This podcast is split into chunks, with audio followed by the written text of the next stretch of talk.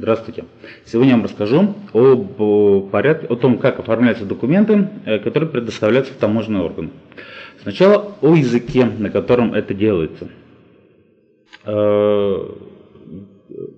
Язык, на котором составляются документы, предоставляемые в таможенный орган, составляется на языке, на государственном языке страны э, таможенного органа, в таможенный орган которой подаются документы. Если же э,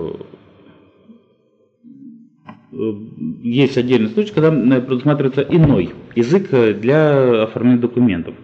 Еще есть случай, когда подаются документы в один таможенный орган одной страны государства э, члена Евразийского экономического союза, а они потом подлежат представлению в другой таможенный орган другой страны.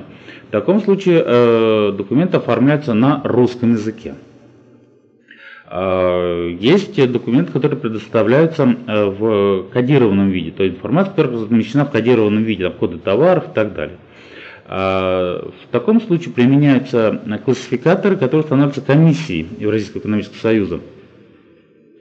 Э, Если же э, информация, которая э, в кодированном виде предоставляется, берется из, должна браться из классификатора, из классификатора, который не утвержден комиссией, тогда применяется классификатор э, государства-члена Евразийского экономического союза.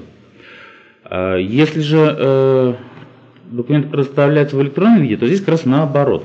Первично идет э, применение э, тех форм и форматов и структур, которые утверждены государством, членом Евразийского экономического союза, а уже таможенным кодексом или международным договором могут быть предусмотрены уже отдельные случаи, когда применяется формат и структура, которые утверждаются комиссией Евразийского экономического союза. Ну и э, еще, что следует сказать о документах, э, что э, документация может предоставляться, э, что не, э, государственными членами Евразийского экономического союза могут быть предусмотрены отдельные э, дополнительные документы.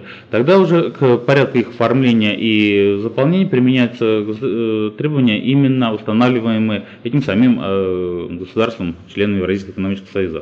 Это вот общие требования, которые э, предъявляются к оформлению таможенной документации.